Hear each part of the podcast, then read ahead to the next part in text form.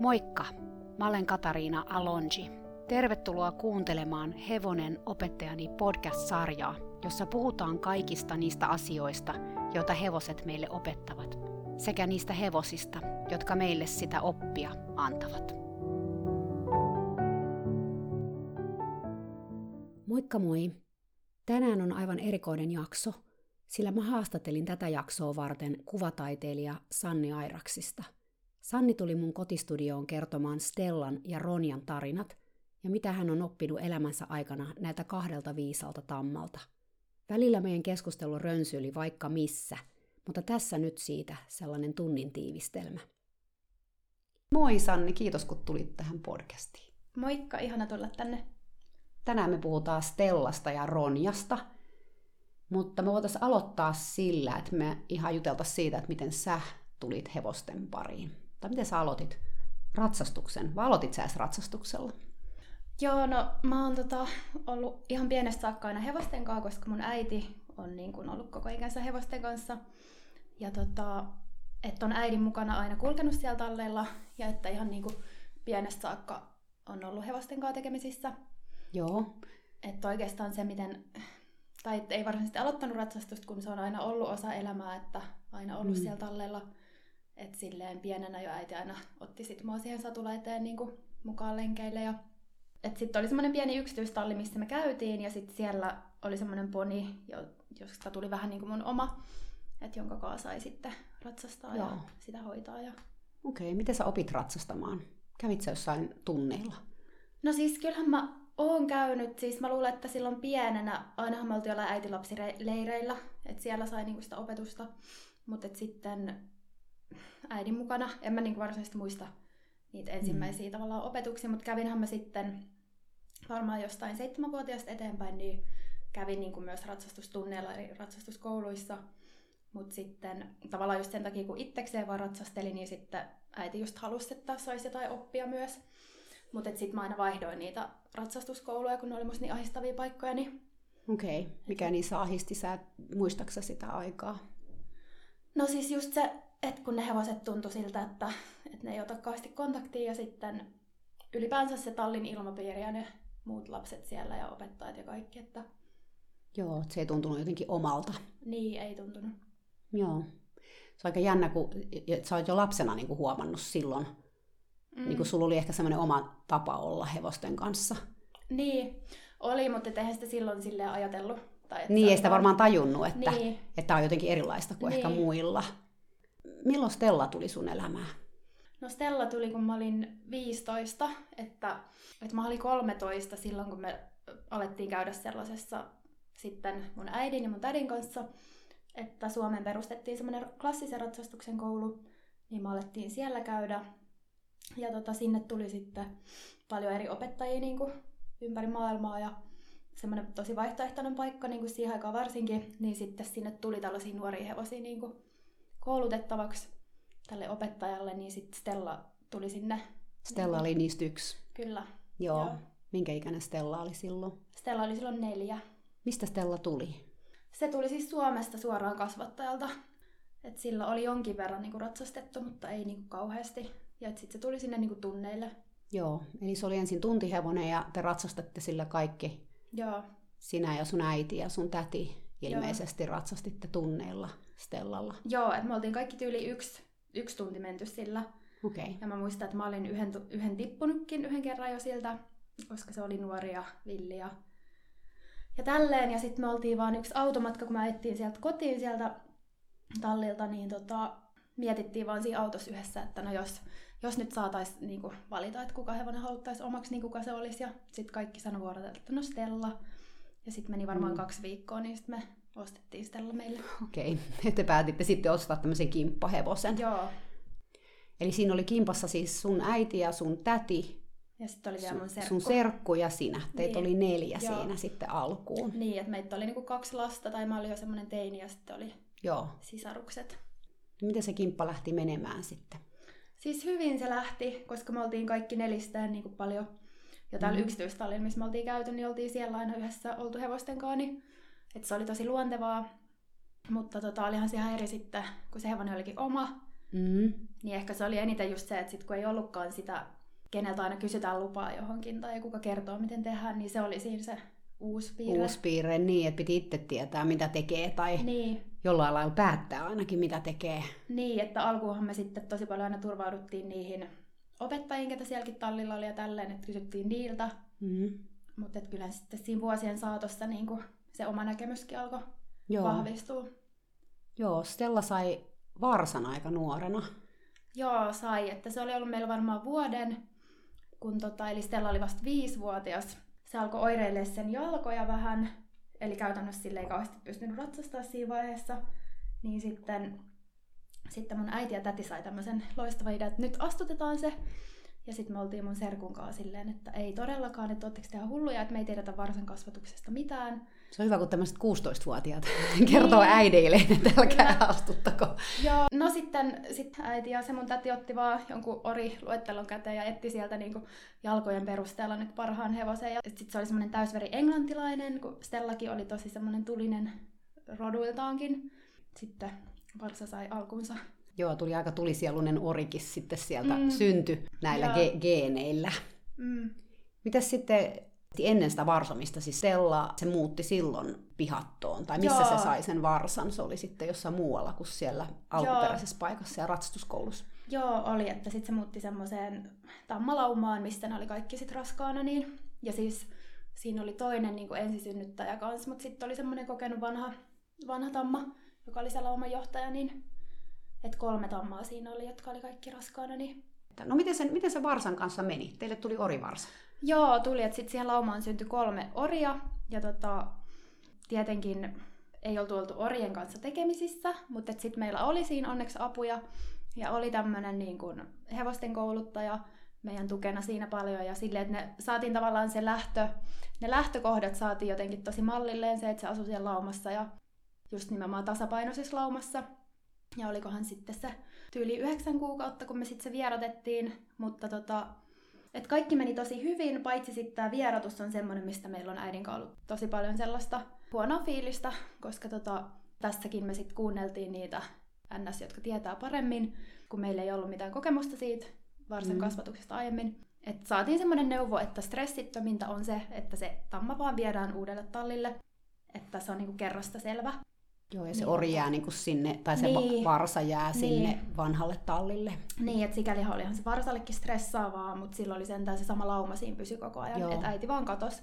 Niin sehän oli ihan hirveetä, että me oltiin sitä lastausta harjoiteltu Stellan kanssa siinä pitkään ja että sit kun se meni sinne luottavaisesti, niin sit vaan ovet kiinni ja nyt viedään se. Ja, et sittenhän se, me vietiin se sinne tallille, missä se oli ollut niinku ennen tätä varsaa, niin, niin sehän siis, oliko se siellä sitten pari kuukautta loppujen lopuksi, niin se varmaan 200 kiloa laihtui siinä ja oli niinku ihan Joo. sekasin. Ja Et sillä meni todella, siis se oli tosi vaikeaa silleen, että se jäi Niin. se varsa sinne.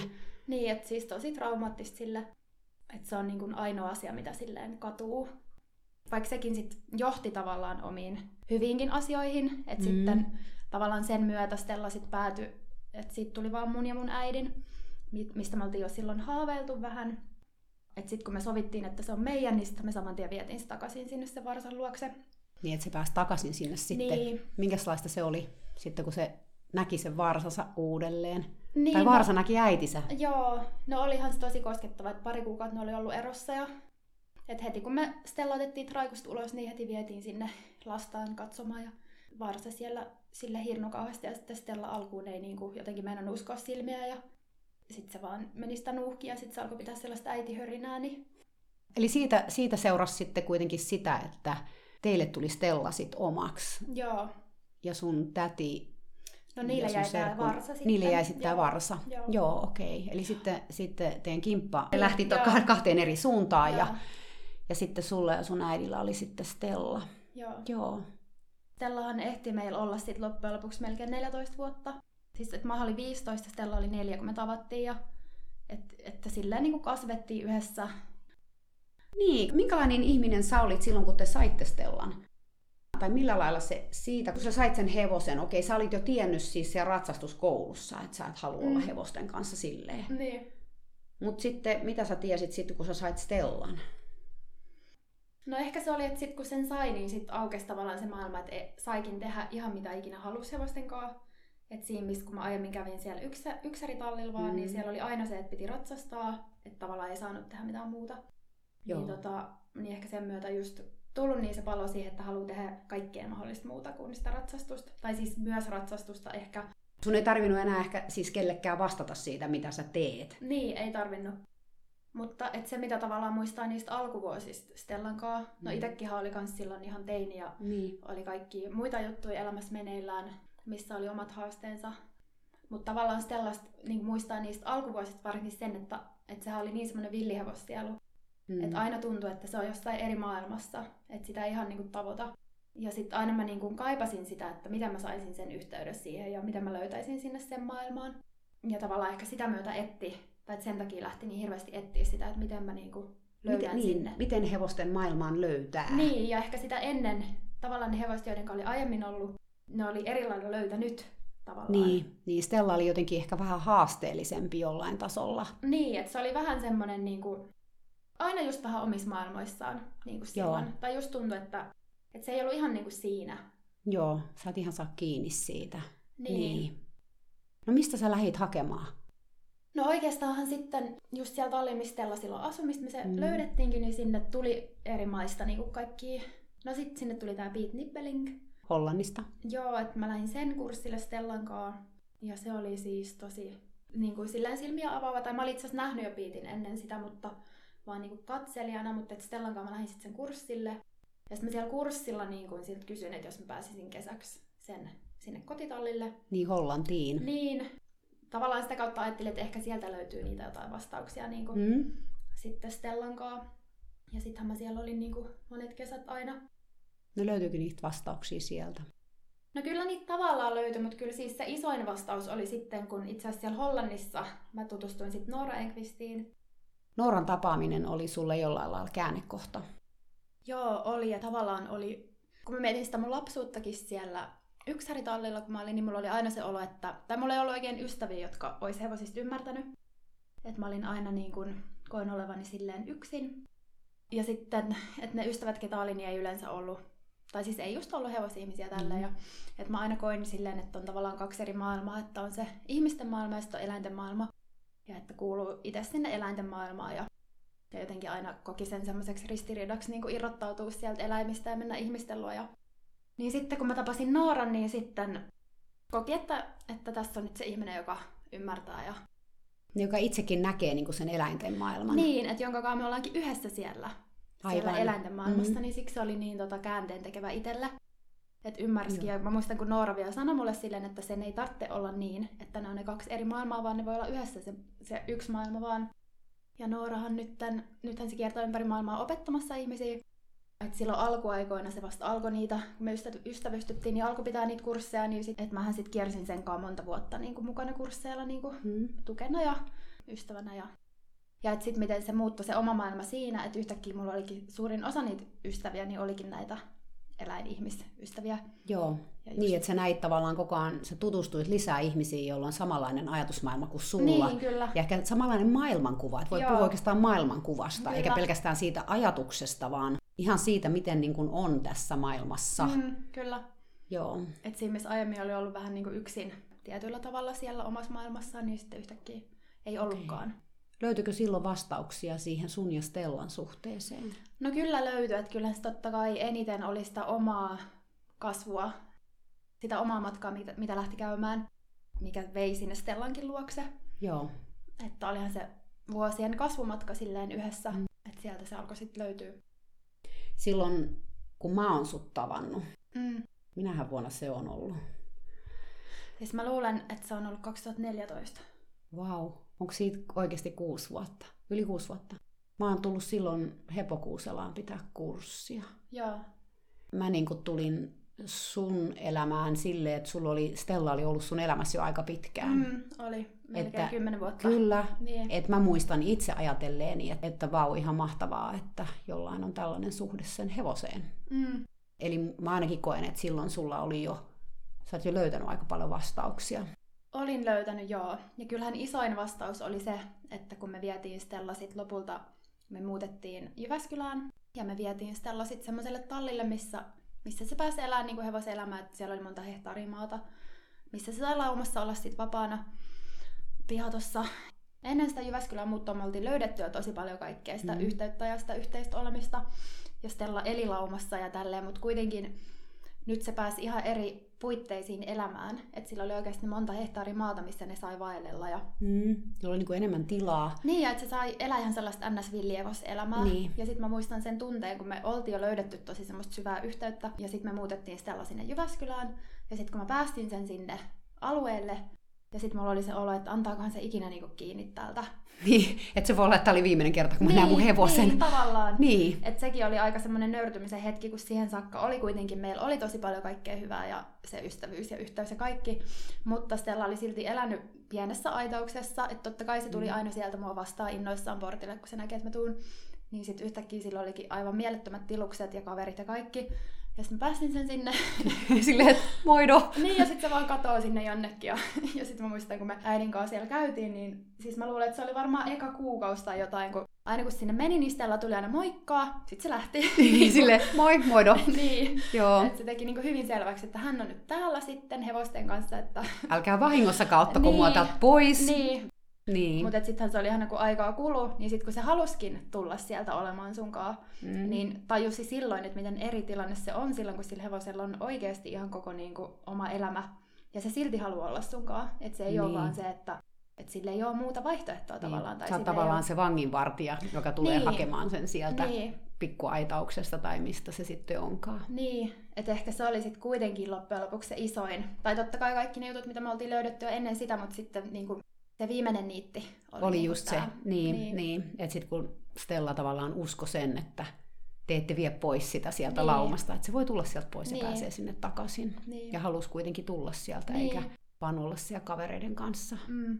Joo, mä tunnistan ton hetken, kun se, se on vähän semmoinen nöyrtymisen hetki kyllä, kun sä ymmärrät, niin. että sun niin. hevosella voi ja pitääkin olla jotain muuta elämää kuin vaan sinä. Niin, kyllä, ja sitten myöskin semmoinen, että tavallaan itselle, että onko mä nyt minkään arvoinen tavallaan, niin. että haluaako se vielä olla mukaan. Niin. Niin sehän on niin kuin, niin, ei se... ole enää helppo. Ei joo, siinä joutuu kyllä, kyllä siinä kaikenlaisia asioita miettiä siinä tilanteessa. Mm. Asuuko Stella sitten kauan tässä paikassa? Ja oliko tämä se loppuelämän koti? No ei ollut, että loppujen lopuksi Stella oli sitten vaan vuoden siellä. Ja sielläkin se oli niinku tammaporukassa. Ja aika paljon se oli itse asiassa ollut tässä aiemmassa elämässään nimenomaan tammojen kanssa aina. Sitten kun muutettiin Stella Hepokuuselaan, mikä on siis Jyväskylässä semmoinen pieni pihattotalli. Siellä meillä oli tämä yhteisö, samoin, samoin ajattelevia ihmisiä, ja sitten kaikki hevoset oli niin, kuin niin silleen nähtyjä ja kuultuja. Ja, että just se tunnelma, mikä siellä oli, että kaikki hyväksytään mm. semmoisina kuin ne on. Että se oli niin kuin, totta kai se meidän, mun ja Stellan mm. elämän niin kuin mullistavia juttuja sitä kulta-aikaa. Tai se meidän kulta-aika me elettiin siellä Hepokuuselassa. Ja Stella varsinkin siksi, että se löysi sieltä elämänsä rakkauden, Kyllä. eli Riston, joka on semmoinen Suomen hevosruuna. Ja sehän oli hyvä, kun me Stella vietiin sinne, kun Ristohan on se lauman johtaja, ja sehän on semmoinen, että se yleensä vähän ajaa niitä uusia, jotka tulee, että se ei heti mm. hyväksy niitä laumaa. Niin se oli hyvä, kun ne Stellan kanssa laitettiin sitten, tai Stella laitettiin sinne laumaan, niin ne oli siellä ison laitumella ja sitten mä niinku kauhulla katon sieltä, kun Risto tulee täyttä laukkaa korvat luimassa ja Stella vaan niinku syö ruohaa ja sitten se vaan seisoo ja katsoo sitä ja sitten Risto vaan niinku vetää äkkiä liinat kiinni ja äkkiä arvotukseen ja sitten se vaan katsoo niinku Stellaa, että kuka toi oikein on. Ja, ja sitten se oli vielä silleen, että ensimmäiset päivät niinku Risto väisti Stellaa ja sitten jossain vaiheessa se siitä vähän muuttui, mutta et, et joku siinä oli jo siinä alussa silleen, että... Että Ristolla oli jonkun näköinen semmoinen, että vau. Niin, Nyt. tai siis se on jännä, kun mäkin näin, että siis miten moni hevosia sinne tuli, niin se oli aina se sama kaava niin kuin Ristolla. Että tavallaan ihan sitä silloin, kun Stella oli eka, jonka mä näin, että laitettiin siihen laumaan, niin ei sitä silloin tajunnut, että tässä on jotain ihmeellistä. Mutta just se, että mikä siinä on ollut jo silloin. Niin, kun se on niin nähnyt Stellan ensimmäisen kerran, niin. niin se on tajunnut, että tämä on, tää on eri asia kuin nämä niin. muut hevoset. Mutta sittenhän ne oli siis, ne oli niinku ihan erottamattomat sitten loppuun mm. saakka. Ja sitten mä aina sanottiinkin, että ne oli ne sen paikan niinku kuningas ja kuningatar mm, pariskunta Mä muistan siellä. kyllä, joo. joo. joo. Mäkin muistan nähneeni ne yhdessä koko niin, ajan. Joo. Ja se oli tosi hienoa, että Stella sai kokea tällaisen suuren mm. rakkauden siis elämänsä aikana. Niin, kyllä. Että kyllähän mä just Stellalle lupasin, että teitä ei ikinä eroteta. Että, Joo. että se on niinku viimeinen asia, mitä tehdään. Aivan. Joo. No sitten se ero tuli. Niin, sittenhän se tuli, että, tota, että Stella sitten 2017 se kuoli. Ja tota, ihan niin kuin yllätyksenä Ja sitten se oli vielä ihan ihme, kun mehän ei mun äidinkaan niinku ikinä reissata missään yleensä mm. yhdessä. Että sitten me oltiinkin just silloin reissussa Saksassa. Ja se oli vielä silleen, että mä olin niinku ennen kuin Stella kuoli. Niin sitä edeltävänä yönä nähnyt semmoisen unen, mistä Stella, niinku, että me oltiin siinä, että siinä oli minä ja Risto. Ja sitten Stella lähti vaan laukkaamaan niinku sellaista mäkeä ylös. Ja sitten mä niinku huusin sen perään ja Risto niinku yritti juosta perään, mutta se ei päässyt. Että se vaan katosi sinne. Niin sitten mä muistan seuraavan päivänä, niin tuli Hannalta, eli Hepokuusella omistajalta, niin vie, niinku, että se oli yrittänyt soittaa. Ja sitten mä niinku heti tiesin. Tai jotenkin. Niin. Et, Sä tajusit, että se, mitä se uni oli tarkoittanut. niin, että heti tuli semmoinen, että kun näki, että se soittaa, niin niinku, Mm. että semmoinen tunne vaan Joo. itsellä, että ja tota, sitten kun kuuli, että Stellalla on niinku lieviä ähkyn oireita, niin jotenkin heti tiesi, että miten tässä tulee käymään, vaikka eihän sitä silloin vielä tiennyt. Stellallahan oli ollut lieviä ähkyjä niin kuin muutaman kerran sen elämän aikana, että, että järjellä ajateltiin, että nyt se nyt menee sillä, että sitä vähän talutellaan. Ja, mutta sittenhän se niin kuin ei mennytkään, että, Mm. mutta sekin oli niin ihanaa kuvastaa sitä, sitä meidän yhteisöä siellä, että siellä oli niin kuin kaikki ne ihmiset silleen, yrittämässä pelastaa sitä silleen, koko sen illan ja oli niin kuin Stellan luona silleen loppuun saakka. Et sitten, niin, että sitten me sieltä epätoivoisina Mm. sieltä Saksasta käsin niin seurattiin sitä tilannetta. Mäkin yritin just etsiä jotain lentoja, eihän siinä mitenkään olisi ehtinyt sinne Niin. paikalle. Ja, ja et sitten illalla, niin kuin, että sitten äidin kanssa oltiin siinä, niin sitten se... Tai kyllähän sen jo tiesi, että ei siinä Niin. ole niin kuin mitään tehtävissä. Ja yöllä sitten soitti se eläinlääkäri ja et sit siinä just niin ystävien kanssa siinä, jotka oli siellä, niin just kysyin, että onko nyt oikeasti tämä tilanne. Ja, ja sitten ne vaan oli, että kyllä Stella on nyt aika lähteä. Ja, ja tota, ja sitten mä muistan, tai että just sitten Mm.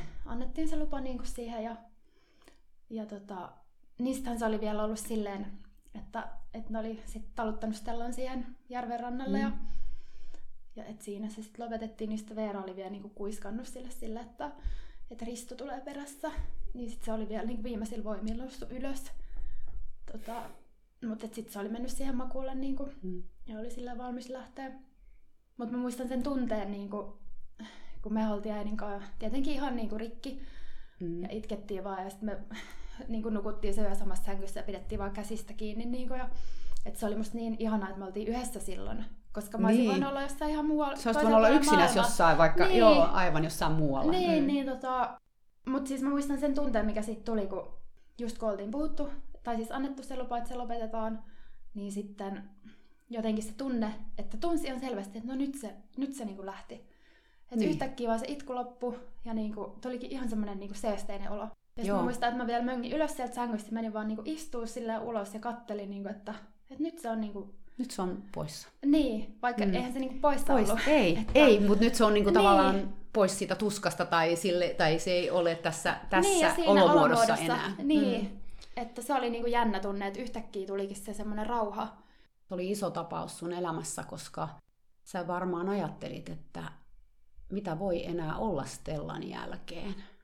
Niin, ja just kun me oltiin niin silleen kasvettu yhteen, ja just, että Mm. mm. mä olin niin, niin pienestä saakka oli ollut Stella. Ja sitä oli tietyllä lailla myös pelännyt, että joku päivä se päivä tulee, että Stella kuolee. Niin. Niin. Että miten ihmeessä siitä selviää. Mä muistan, että silloin joskus nuorempana oli vielä ajatellut, että no ehkä me yhdessä kuollaan jossain onnettomuudessa. Että se oli niin, kuin niin kaikki kaikessa itselle. Ja sitten tietyllä tavalla se oli niin kuin jotenkin semmoinen äitihahmo myöskin niin kuin Mm. itselle. Sä ei osannut varmaan oikein kuvitellakaan, että mitä se niinku voi olla. Niin, ja kun se tuli niin yhtäkkiä, että Tot- niinku niin, ihan, Totta. että kun muistan silloinkin, ennen kuin me lähdettiin sinne reissuun sinne Saksaan, niin tota, just se viimeisen hetken, mikä me sitten vietettiin yhdessä, niin just kun mä sille vaan sanoin, että, että no parin viikon päästä nähdään ja jotenkin Mm. silleen, niin että just ei olisi ikinä voinut. Että Niin, se oli se viimeinen hetki. niin. Sitten te tulitte takaisin Suomeen. Joo, tultiin, että, että mä heti niin kun kerroin, että mulla on tosi tärkeää, että mä haluan nähdä sen ruumiin, että kun Stella on Mhm. kuollut, että mä en niin kestä sitä ajatusta, että se olisi vaan kadonnut sieltä tallilta. Ja silloinhan oli siis, että oli keskitalvi ja että se sai olla siinä, mihin se oli lopetettu siihen pellon laidalle niin kuin järven viereen.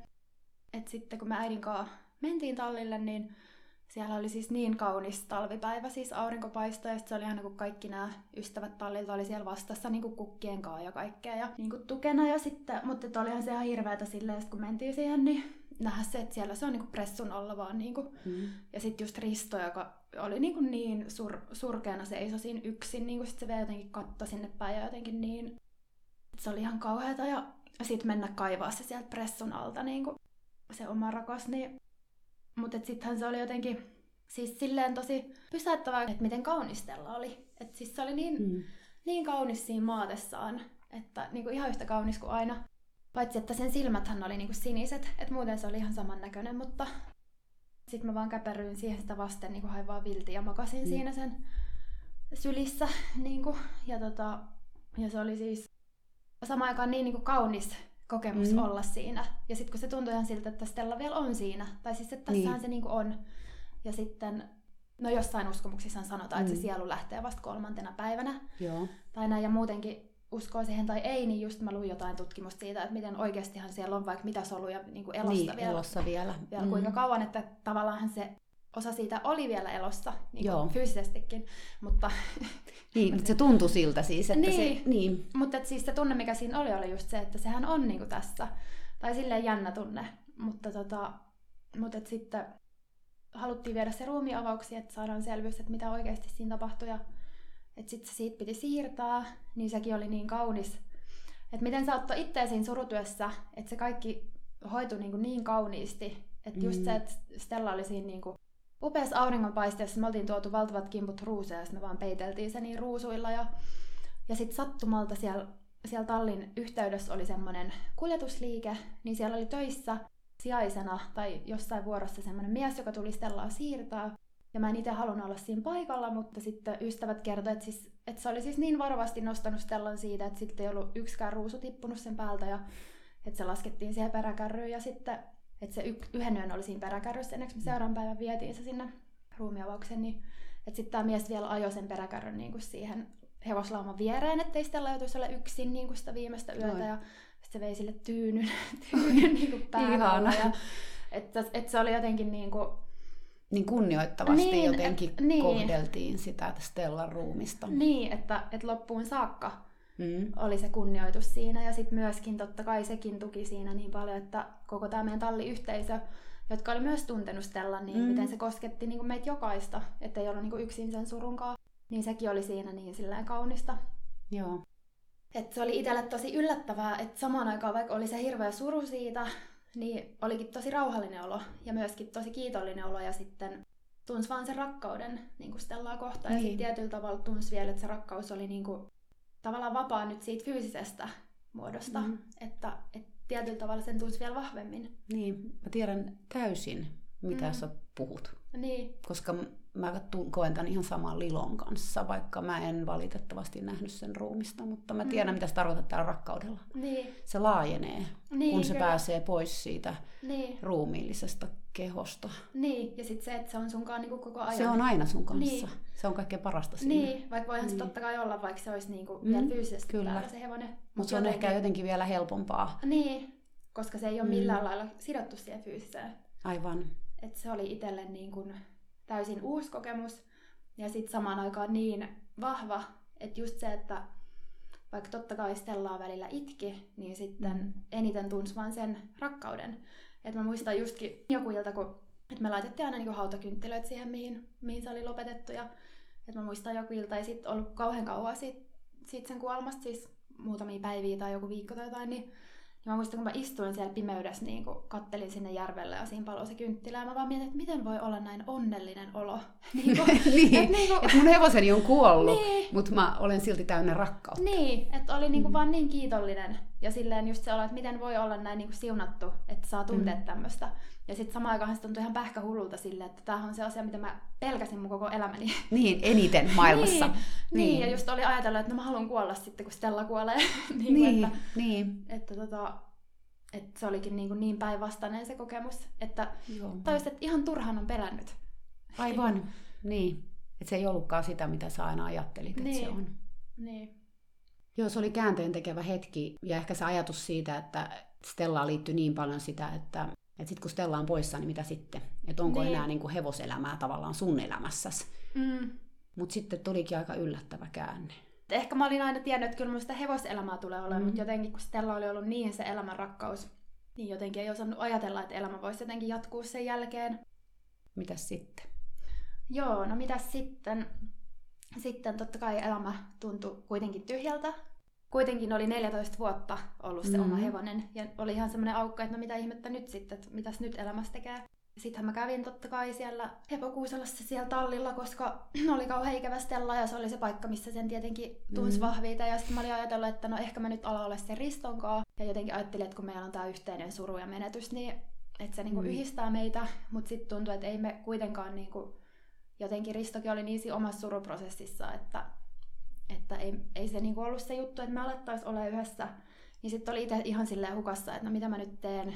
Tosiaan tämä talli, missä Stella asui, niin siellä oli niinku asiakastyötä myös, että siellä oli asiakashevosia. Siellä oli tämmöinen hevonen kuin Bure, joka oli 2013 me muutettiin sinne Stellan kanssa, niin Bure tuli sinne asiakashevoseksi vuonna 2014. Eli mehän oltiin oltu siellä monta vuotta yhdessä. Sitten äiti oli tätä hevosta silleen koulut, kouluttanut, että se ratsasti sillä niin kuin suht säännöllisesti niin kuin Stellankin aikana.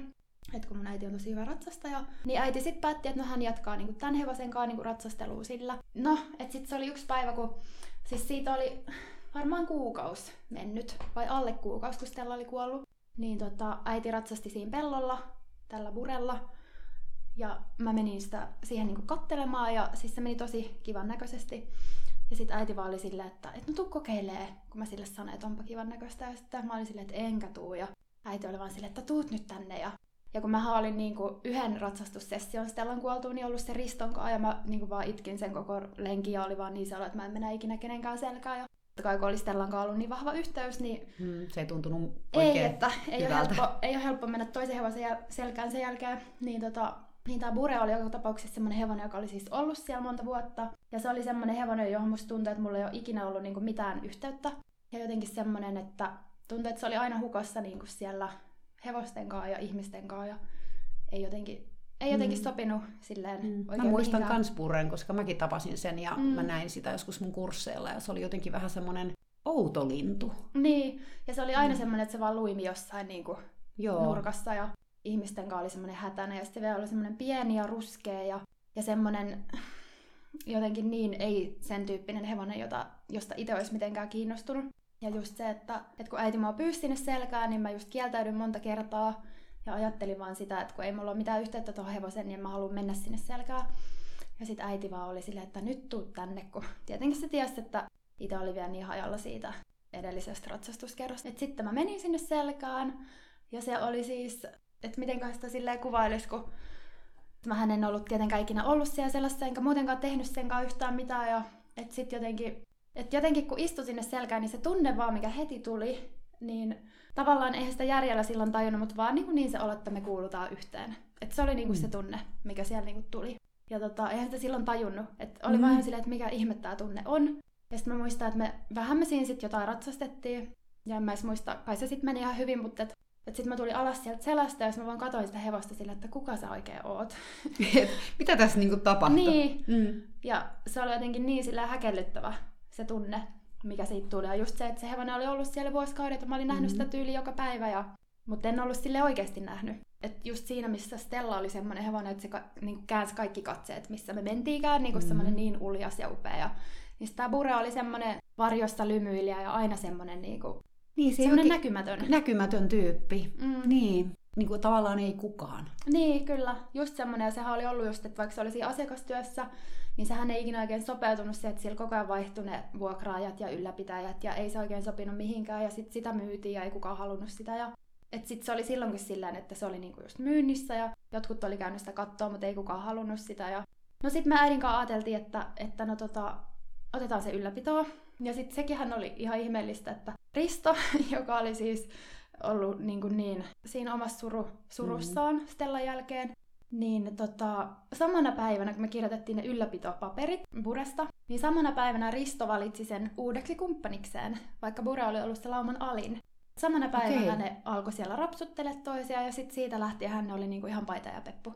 Et se oli siis ihan ihme. Mä muistan, että just Hannakin, se meidän talliomistaja, niin mä muistan, kun se laittoi mulle joku viesti, että ihan kun Stella lähettäisi Burelle jotain tuolta jostain. Että, että nyt, niin, että Stella lähetti Buren teidän elämään ja myös niin, Riston kyllä. elämään.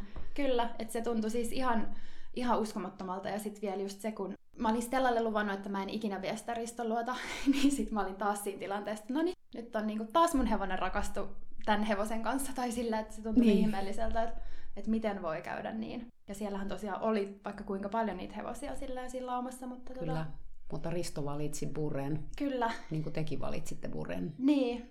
Mutta sittenhän ensimmäiseksi, kun me saatiin se ylläpitoon, niin haluttiin vaihtaa sen nimi. Se oli jo silloin, kun se tuli sinne tallille, niin mä heti olin sanonut, että eikö vaihdettaisi se nimi. Ja sitten kun sehän usein vielä lausitti, että Pure.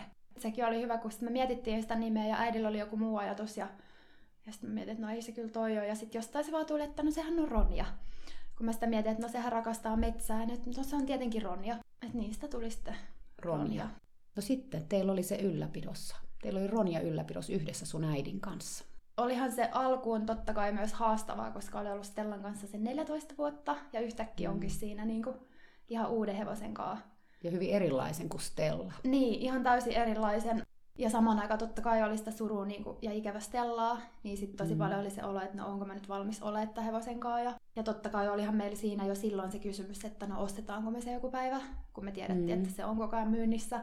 Onneksi sitä ei silloin tarvinnut vielä tietää. Me oltiin tehty siitä vuoden ylläpitosoppari, ja se oli alusta saakka selvää, että sillä on tosi erikoiset ne sen takajalat, ja että luultavasti jossain vaiheessa se tulee olemaan ongelma sille. Ja sitten Ronja oli ollut meillä puoli vuotta ylläpidossa, kun se sitten alkoi niitä oireilee, että se ratsastus ei ollut enää ihan selvä homma, että sitä kannattaa mm. jatkaa. Että sitten me kuitenkin päätettiin vielä, että me kuitenkin se vuosi loppuu nyt. Pidetään se ylläpidos, mutta me niinku enemmän maastoiltiin. Ja että mä muistan, että silloin äitikin muistaakseni enemmän just maastoili. Ja vähän sitten vähän sitä ratsastusta. Niin, mutta se oli kyllä jo silloin selvä, että, että sen vuoden kuluttua niin äiti ei niinku enää jatka, koska sille se ratsastus on kuitenkin niin tärkeää. Se vuosi meni umpeen. Ja sitten meidän piti löytää toinen ylläpitäjä mun lisäkseni. Niin sun lisäksi niin kuin sä jäit siihen nyt Niin. vaan. Joo. Ja mulle se oli kuitenkin selvää, että mä en halua niinku lopettaa. No et sit mä muistan, että laitettiin tyyli yksi ilmoitus Ronjasta, etettiin ylläpitäjää ja, ja, tota, ja sitten sieltä ilmestyi yksi ihminen ja sitä myötä, että se ilmestyi ehdokkaaksi, niin sitten mulla tuli niin se olo, että mä olin kuitenkin koko ajan miettinyt, koko ajan oli ollut ajatuksena se, että no kuuluuko sen olla niin, että siitä tulisi mun hevonen, mutta ei ollut siitä ihan varma. Ja sitten vielä se, kun me oltiin aina äidin kanssa yhdessä omistettu Stella, tai oltu Stellan omistamia, niin just ei ollut ihan varma, että olisiko musta siihen. Niin se oli itselle semmonen, että kun kuuli siitä, että no nyt se toinen on löytynyt, niin tajus, että mä en halua tätä. Niin. Niin. Mä haluan Ronjan ihan vaan itselleni. Ja mä muistan, että mä Mm. vielä menin ihan jotenkin semmoiseen shokkiin ja mä vaan itkin jo silleen, että nyt se viedään multa. Ja että tavallaan siitä reaktiosta, mikä tuli, niin tajus, että no sehän on mun hevonen. Niin, Tota- että mitä mä tässä mietin. niin. Niin. Että sit mä päätin, että, että näin se nyt vaan on. Jollain tapaa mulla oli myös huono omatunto sillä, että, että mitä Stella ajattelisi, jos mulle nyt tulee niin toinen hevonen. Niin tota, olihan mä Stellan kanssa niin kuin, No vaikka silloinkin kun se kuoli, niin meillä oli ollut niin kuin yhden eläinkommunikoijan kanssa sessio, missä me juteltiin Stellan kanssa ja just puhuttiin siitä sen kuolemasta ja saatiin kuulla niin kuin siitä lisää. Ja itsellä on ollut se eläinkommunikaatio aina tosi luonnollista ja luontevaa, mutta myös mulla on semmoinen yksi tietty eläinkommunikoija, jota käytän sen takia, että tavallaan saa vahvistusta sille, mitä itse Niin, mitä itse mitä ite jo tuntee. kuulee ja tuntee. Niin. Mm. Ja sitten kun nämä on ne omat eläimet kyseessä, niin usein se on niinku helpompi myös kuulla sieltä ulkopuoliselta. Kyllä. Niin, koska omien eläinten kanssa on välillä kaikkein vaikeinta. Niin, kyllä. Mutta mä muistan, että mä just silloin Stellaltakin kysyin, että mitä mieltä se on siitä, jos Ronjasta tulisi mun. Ja mä kysyin sitä siltä monta kertaa, ja aina se vaan sanoi, että Ronja on sun hevonen. Se niinku aina oli tää sama. Et ei niinku... Joo. Ei ajatustakaan mistään niin, muusta. Niin. Mm. Ja sitten mä muistan, se oli ihana, kun mä olin päättänyt, että no näin se nyt sitten on. Niin sitten mä menin niinku tallille Ronjan luo. Ja sitten kun mä sille sanoin sen, että mä en nyt sut ostaa ja mä pidän susta huolen niinku sun elämän loppuun saakka, niin mä muistan, kun Ronja vaan niinku, siis kun se vaan vaipui semmoiseen, se vaan niinku su- huokas syvään ja se vaan vaipui semmoiseen puoliuneen niinku, ja siinä mä sit vaan seistin ja jotenkin tuntui, että tavallaan, että se oli se, mitä se on koko elämänsä odottanut. Se oli helpottunut. Niin, Se oli ehkä koko elämänsä odottanut, että se tulee näkyväksi. Niin, kyllä. Kyllä, että, että sitä just se oli odottanut. Ja, ja tavallaan sen myöntä sitten, kun mä sen päätöksen tein, niin sitten ihan eri lailla se meidän suhde pääski sit vielä syventymään tai niinku aukeamaan, koska, mm. Koska olin sen päätöksen tehnyt, että tässä mä nyt oon sun kanssa, enkä mihinkään Mm. mm. lähde. Mutta tosiaan mehän oltiin se ratsastus jätetty. Tai ehkä me silloin tehtiin vielä vähän just jotain maastolenkkejä, mutta just se oli sillä että kyllä mä koko ajan tiesin, että sitä kohti mennään, että ei ratsasteta ollenkaan. Mm. Että se ei ole niinku hyväksi sen jaloille. Mutta just se, miten erilaisia Ronja ja Stella oli, kun Ronjahan on niinku semmoinen, että just silloinkin, kun me maastoiltiin sen kanssa, nythän me käydään vaan niinku kävellen, tai siis, että mä itsekin kävelen, mutta et silloin kun ratsastikin, niin se oli aina se tunne, että, että Ronja niinku se tekee mitä vaan mun eteen. Että se menee mm. minne vaan ja että siihen mm. voi luottaa niin, niin sataprosenttisesti ja että se ei niin kuin ikinä antaisi mun tippua sieltä selästä. Ja, tai siis, että se tunne, kun on siellä selässä, niin on niin, kuin niin se olo, että... Että mä oon turvassa. Niin.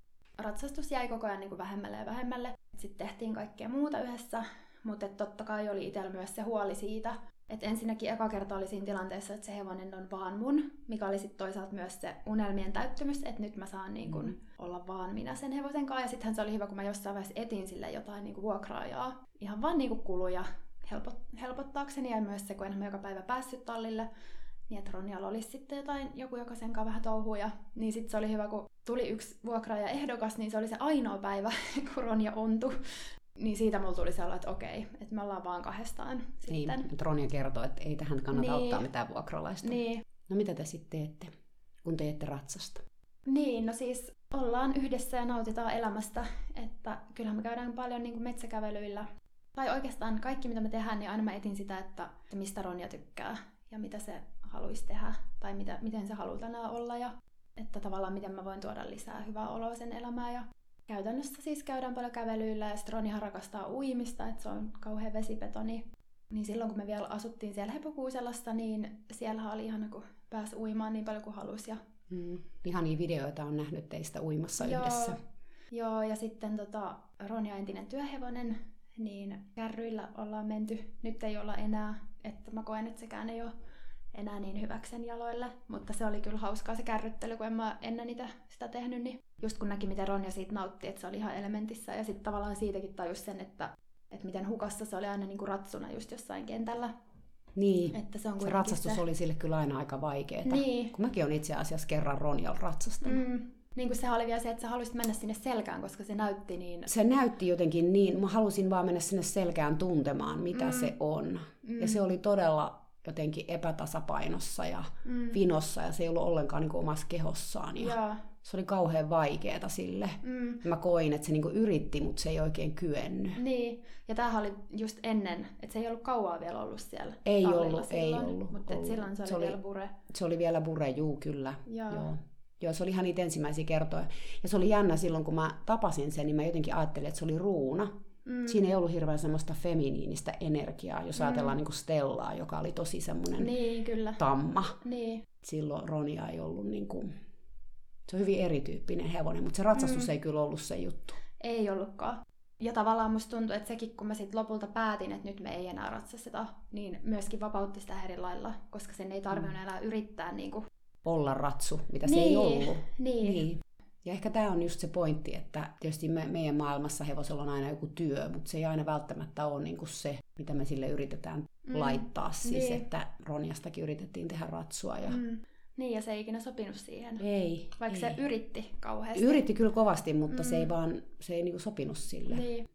Mutta ehkä meidän suhteessa se isoin muutos, tai siis tietyllä tavallahan se oli jännä, koska tietyllä lailla me Ronjan kanssa jatkettiin siitä, mihin me Stellan kanssa jäätiin. Että mm. Stella oli tavallaan tehnyt mun kanssa jo sen suurimman työn ja sen kasvatustyön. Joo. Ja sitten tietyllä tavalla, kun mä oon miettinyt, miten ne eroaa niin paljon, niin kuin Stella ja Ronja ja mun suhde niihin on se, että Stellasta mä olin kuitenkin tosi riippuvainen tietyllä lailla. Tai silleen henkisesti. Että se mm. oli se mun niin kuin, tietyllä lailla, niin kuin, miten sitä kuvailisi. Oliko se jonkunnäköinen ankkuri? Niin, oli. Oli joo. No just se elämän ankkuri tietyllä mm. lailla.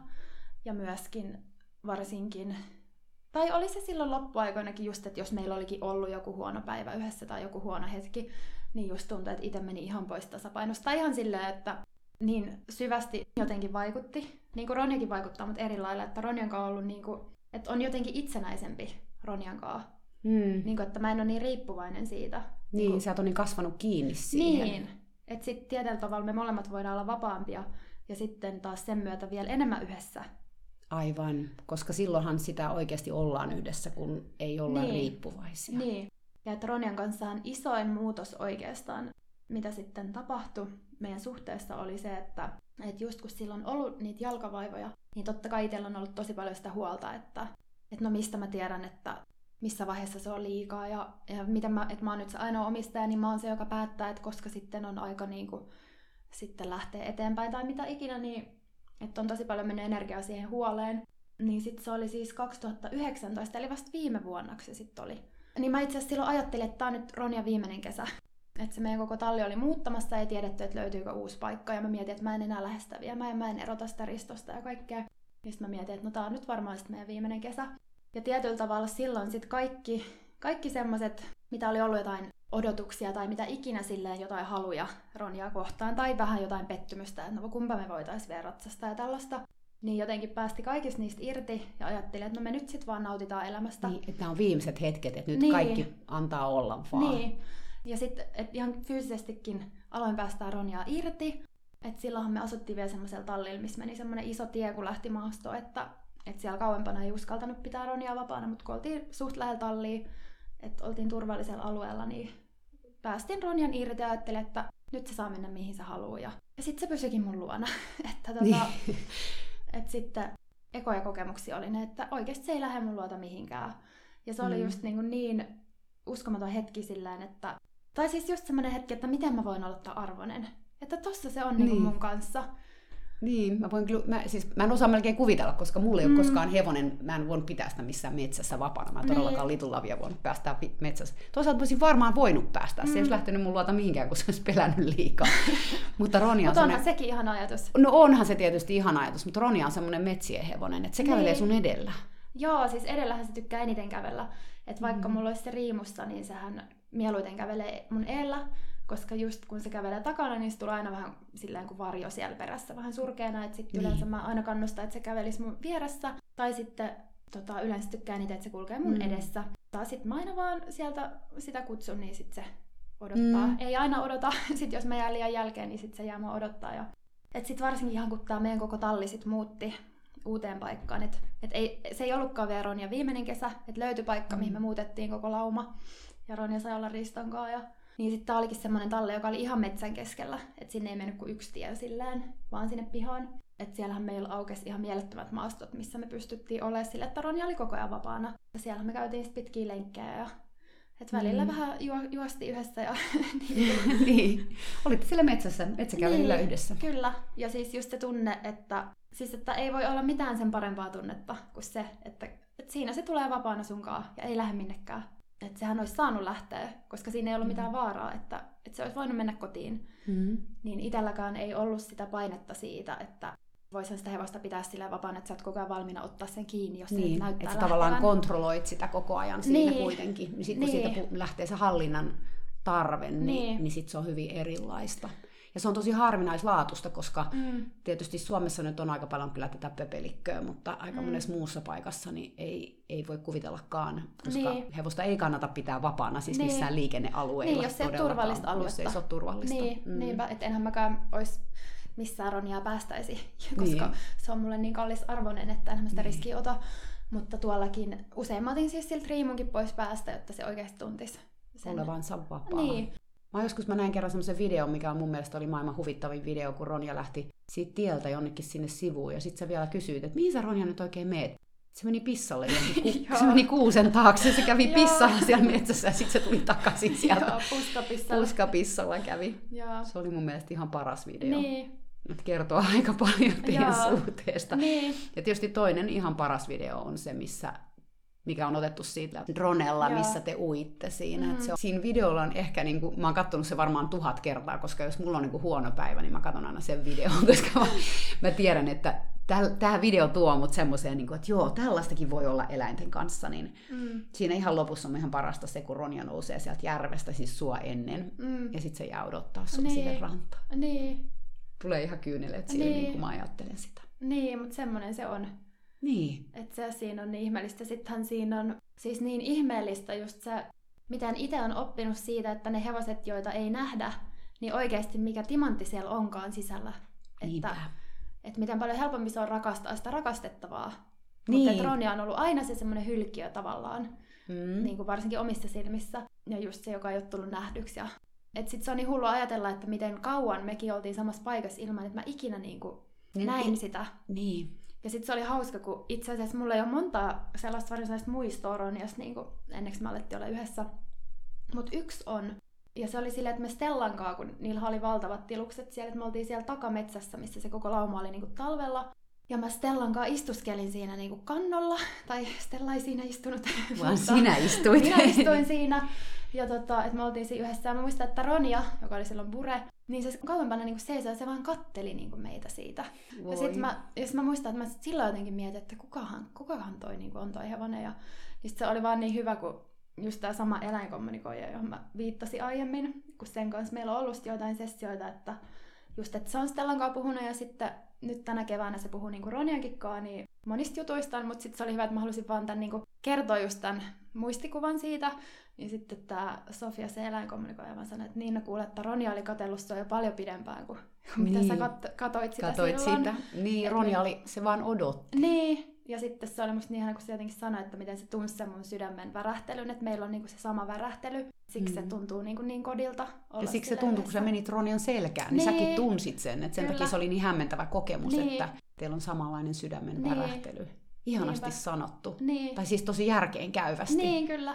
Koska mä tiedän, mä oikeasti tunnistan ton, että mm. joidenkin kanssa sulla on vaan se sama sydämen värähtely. Niin. Siis ihmistenkin kanssa Kyllä. tai eläinten kanssa, niin. siis ihan, ihan niin. Niin kuin kenen tahansa kanssa. Niin, ja sitten kun sen on tuntenut, niin eihän silloin sit enää mitään väliä, että mitä te teette niin kuin fyysisesti. Ei, ei, koska se, se on tärkeämpää se sydänyhteys niin. ja se sydänten värähtely yhdessä kuin mikään tekeminen. Niin, ja se on just se tavallaan niissä meidän metsäkävelyissäkin, niin se on just se sydänvärähtely, mikä niin. siinä on. Nimenomaan. Että, ja sitten just siinä kun on, niin eihän, eihän ole mitään muuta tärkeämpää. Että se on ihan sama, olisiko mä sen selässä vai missä mä oisin. Tai mm. sille, että niinku, et sen takia vaikka just monet, kun kuulee, että, no, että mulla on niinku oma hevonen, ja no mitä sä sen kanssa teet? Ja sitten jos ne kuulee, että no mä en ratsasta, niin ne on ihan sillä, että tai että se on mukaan jotenkin vähemmän, että niin, ei niinku ratsasta. Niin, mutta jotenkin tuntuu, että jos hevosen kanssa voi niinku vapaana käydä jossain metsässä yhdessä, niin se on kyllä nyt aika monen ratsastuskerran arvoinen. Niin, siis, kaikkien. Koke, siis kaikkien ratsastuskertojen niin. arvoinen kokemus, että niin. et kyllä mä mielelläni en enää ehkä ikinä ratsasta, jos mä saisin tuollaisen niin. kokemuksen. Niin, ja sitten vielä se, että sitä hevosta ei ole koulutettu siihen. Niin, niin, niin mutta kyse ei ole niin, kouluttamisesta, niin, niin, niin, niin vaan että... tämä nyt oli vaan tämmöinen yhteinen sopimus. Niin, niinpä. Että se on niin vapaasta tahdostaan siinä. Niin. Että ollaanhan me sitten näiden metsäkävelyiden lisäksi just sitä uimista harrastettu. Ja kärryttelyäkin on jossain vaiheessa, niin. jos nyt ajatellaan tämmöistä niinku tekemi- Niin, että kyllä sitä on paljon, mitä niinku touhuta yhdessä. Mutta just se, että mm. se on ihan sama, mitä tehdään, niin että, että kun siinä on se sydänyhteys, niin mm. niin sehän se on se mm. kaiken niinku perusta ja kyllä. se tärkein asia. Kyllä. Ja nyt sä vielä asut Ronian kanssa samalla tontilla. No niin, nyt sitten sekin unelma vielä toteutui, että tämän kesän, siis kesän alussa Ronja nyt sitten muutti mun rakkaan ystävän luokse. Ja sitten sekin oli tietenkin itsellä niinku todella vaikeeta sitten tehdä se päätös, että ne erotetaan Ristonkaan. Että sitähän mä niinku niin paljon mietin ja myöskin mietin, että mä oon niinku maailman hirveän ihminen, kun mä sen nytten oon tekemässä. Mutta sitten se silti vaan tuntee, että nyt se on vaan niinku sen aika. Se ei ollut mulle todellakaan mikään kevyt päätös.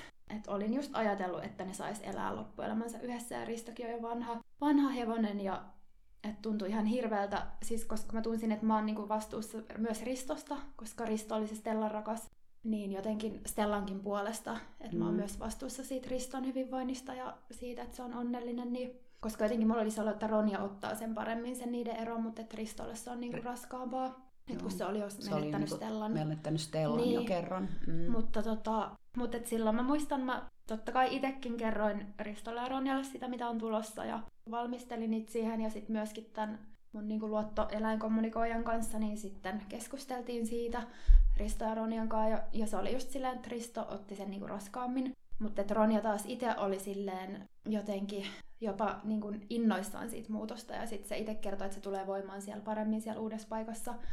Niin, sittenhän se oli vielä silleen, että kun me oltiin seuraavan päivän muuttamassa niitä, niin mä otin sitten Risto ja yhdessä siihen vielä hoidettavaksi. Ja sitten mä sidoin niille niin kuin letit silleen, että mä laitoin niin kuin Ronja harjaa, Riston harjaa ja toisinpäin, mm. että vähän kuin semmoiset ystävyyskaulakorut niillä ja tavallaan, että vaikka ne fyysisesti on nyt erossa, niin ei se sitä tarkoita, että, että kuitenkin sydämissään ne on niin kuin mm. aina yhdessä. Mm. Ja... Koska rakkaudella ei ole rajoja. Niin, mutta just se, että ei ollut todellakaan helppo, helppo juttu. Mutta sitten seuraavan päivänä käytännössä, kun Ronja sitten lähti, niin sekin siis meni tosi kauniisti sille, että Ronjahan käveli suoraan sinne koppiin ja sitten Risto oli silloin syömässä, niin me, että se ei niinku tajunnut, mitä tapahtuu. Niin sitten me tuotiin Risto, että se tuli vapaana siihen pihaan ja että se sivuovi oli auki, niin sitten se meni sinne niinku nuuskuttelee Ronjan kanssa ja, ja sitten se itse lähti siitä niinku pois Joo. jossain vaiheessa. Ja sitten me ajettiin Ronja niin kuin uuteen kotiin. Ja... Ja Ronja sopeutui sinne ihan hyvin. No Ronjahan sopeutui niin kuin ihan täydellisesti ja just niin kuin oli ennalta kuullut, niin sehän alkoi voimaan paljon paremmin, koska siellä on paljon pienempi lauma. Että siellä on vain kaksi hevosta Ronjan lisäksi. Niin selvästi se on Ronjalle paljon niin kuin stressittävämpää, koska se on ollut aina vähän semmoinen, en, entisessä elämässä on semmoinen kiusattu laumassa, että se stressaa niistä muista tuolla. Silleen pystyy elämään paljon rennommin. Ja sitten, ja sitten se oli ihana vielä, kun se tuli sinne tontille, niin sehän tuli niin, niin kuin itse kuningatar sinne tiluksille. Tämä on nyt mun tontti. Niin, että se Mm. oli kyllä jännä nähdä se puoli siitä, kun en ollut ikinä ennen nähnyt, että miten se siellä niin kuin, oli niin ylväänä ja vinkuja niin kuin jotenkin. Mites Risto? Tiedäksä? No Ristohan oli kuulemma hirnunut sitten joitain päiviä siellä Ronjan perään ja sitten kuulemma niin kuin aina kun tuli autoja pihaan, niin se aina hirnui niitä autoja ja et tietenkin oli ihan kauhea kuulla sit siitä. Mutta sillä kuitenkin se vanha lauma pysyi siinä ympärillä ja yksikin tamma, jonka kanssa se on ollut niin kuin yli 10 vuotta ja näin. Kyllä mä oon käynyt sitä katsomassa ja aina vienyt Ronjalta terkkuja ja Joo. näin, mutta Mm. Ronjalle tämä oli paras vaihtoehto Niin. ilmeisesti sitten kuitenkin. No oli se nyt ja siis varsinkin siksi, että itse nyt pari kuukautta sitten muutin sinne samaan paikkaan. Nyt sitten asutaan niinku oikeasti yhdessä. Mm. Ronja on siinä ikkunan takana. Niin, on. Et se on kyllä ihanaa. Se on kyllä ihanaa varmasti. Ihan lopuksi me puhuttiin vielä uudelleen Sannin kanssa Stellasta ja Stellan kuolemasta. Se keskustelu johti sitten vielä uudemman kerran Ronjaan. Tässä vielä Sannin viimeiset ajatukset. Että totta kai me oltiin sit myös tosi järkyttyneitä siitä, miten nopeasti se Stellan kuolema oli tapahtunut ja niin, kuin niin yllättäen, niin sittenhän me, meillä on niin kuin yksi semmoinen luotto eläinkommunikoija, jonka kanssa niin kuin just sitten varattiin aika, että jutellaan Stellan kanssa, itse kertoa tästä ja, ja sehän oli siis tosi kaunis se sessio ja siis, että, että sekin toi sitä rauhaa sit silloin. Ja tota, että kun se sanoi vaan niin, että, että ei tarvi kiittää, että kaikki ne hetket, mitä me jaettiin, oli kiitos itsessään. Ja se on niinku just se, mitä niinku tunsi aina sen kanssa. Ja tavallaan just se, millä tavalla haluaa niinku olla Niin, eläinten kanssa ja ihmisten kanssa tietenkin myös. niin. jokainen hetki on kiitos. Niin. Ja silloinhan se ei haittaa vaikka Ronjankin kanssa, että paljonko niitä hetkiä on edessä. Että sehän on ihan toissijasta tavallaan. Niin, että... koska jokainen hetki on kiitos. Niin, että tavallaan just kun itse niinku oppinut päästää siitä huolesta irti, että kauanko Mm. Ronjalla on vielä aikaa, koska sillä ei ole mitään väliä, että Niin, kauanko no. sitä on. nimenomaan. Koska on vaan tämä hetki. Niin, Ja tämä hetki on niinku, tästä ollaan kiitollisia. niin. Ja nautitaan tää. Niin, juuri niin. Eikä Eikä ajatella koko ajan sinne eteenpäin tai Niin. sinne jonnekin tulevaisuuteen, jolloin sä et ole sitten tässä hetkessä, kun niin, sä oot vaan huolissas koko ajan. niin. Se on hyvin ajateltu. Mm. Ja sitten tavallaan itsellä just se, että mitä se Stellan kuolema opetti, niin tietenkin sen kokemuksen myötä ei myöskään pelkää sitä Ronjan tulevaa kuolemaa sillä tavalla. Totta kai Mm. tietää, että se tulee tuomaan paljon surua ja näin, mutta että samaan aikaan, niin kuin, koska ei sitä tiedä, miten kaunis kokemus se tulee sitten olemaan tietyllä lailla. Tai Niin. silleen se, Koska Stellan kuolema oli ihan erilainen kuin mitä sä olit ajatellut. niin, Ja sitten siellä olikin päällimmäisenä se rakkaus. niin. Niin siitä jäi semmoinen olo, että se ei olekaan ehkä... Että mä tiedän, mikään mä itse- mene pois. Niin, mikään ei mene pois, se ei ole lopullista. Niin, niin. Että se vaan muuttaa muotoaan, mutta se, Niin. ei ole, se ei ole lopullista. Niin, niin että niin kuin Ronjastakin tietää, että eihän se ikinä mua jätä. Eh, Että- ei todellakaan. Niin. niin. Nimenomaan. Niin. Joo. Ja me tietysti me ihmiset aina, me kiinnytään paljon siihen, siihen ruumiin olomuotoon niin sanotusti. Mutta meissä jokaisessa on kuitenkin niin paljon enemmän kuin vaan se Mm. fyysinen olemus. Niin se on ehkä just se, mitä Stella myös opetti sulle. Niin, kyllä. Ja just se, että se rakkaus jää. Niin aivan. Että eihän se mihinkään lähde. Niin. Ja sitten tietenkin myös Stellan kanssa se, että, että koko ajan se on mun kanssa. Niin kuin, että Niin. ainahan mä voin pyytää siltä apua tai vastauksia mihin vaan. Tai niin kuin, että. Mm. että eihän se silleen jätä. Niinpä. Tämä on se semmoinen vi- viimeinen tärkeä opetus, minkä mäkin koin niin kuin Litulavilta saavani. Että jäljellä on aina rakkaus. Niin, Että se ei niin kuin katoa mihinkään. Päinvastoin se vaan laajenee. Laajenee. laajenee. niin, nimenomaan. niin. Nimenomaan. Mm. Niin ja sitten tavallaan sekin, että kun antaa sen vaan laajata, niin ei ikinä tiedä mihin saakka se, tai mitä sieltä on tulossa. Niin, Et koska se avaa tavallaan sen sydämen. Ehkä Niin. siinä onkin se, että sitten Stellan kuolema Mm. ja se koko rakkaus, mikä tuli, niin se avasi niin kuin jonkunnäköisen jonkun oven, josta Niin. sit Ronja käveli Niin, sisään. kyllä. Ja sitten tavallaan, että enhän mä tiedä mikä ovi sit aukeaa, kun Ronja ei ole. Aivan. Että, että just se, kun monet ihmiset, niin kuin, että se on vaikea ajatella, että se oma hevonen on poissa ja Mm. että sitten tulee seuraava, niin, niin tavallaan just, että itse ajattelee sen niin, että että no sittenhän mulla on taas enemmän, tai siis, että tavallaan kaikki se rakkaus, mikä mulla oli Stellankaan, niin nyt mulla on se Ronjankaan, ja tavallaan sehän kasvaa vaan. Niin, se on, vaan Sillä lailla- suu, se on suurempaa, Niin, vielä suurempaa niin. kuin se oli Stellan kanssa. Ja nyt se on Niin. niin kuin, sä, oot, sä oot vielä syvemmälle mennyt sinne rakkauteen Niin. niin nähnyt niin kuin toisen puolen siitä. Niin, kyllä. Niin, että mitä se voisit vielä olla Niin. tulevaisuudessa. Niin. Niin, vaikka sitten samalla nythän on kaikki. Tai sille, että, Niin. että Ronjankaan meillähän on kaikki, mistä voisi ikinä vaan unelmoida. Mm. että, Joo, se on jotenkin hieno ajatus.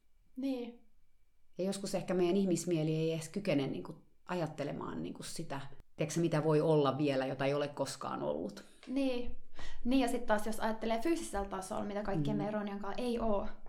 Aivan. Että sehän on pitkä se lista. Mutta et Niin, sitten, niin. et just kun mä muistan, että joku ihminen multa kysyy, että no ajatko sä hommata nyt toisen hevosen, kun ethän sä voit ton kanssa tehdä mitään. just kun mä sanoin, että en, että en mä halua ketään muuta. Kiitos, kiitos tuhannesti Sanni.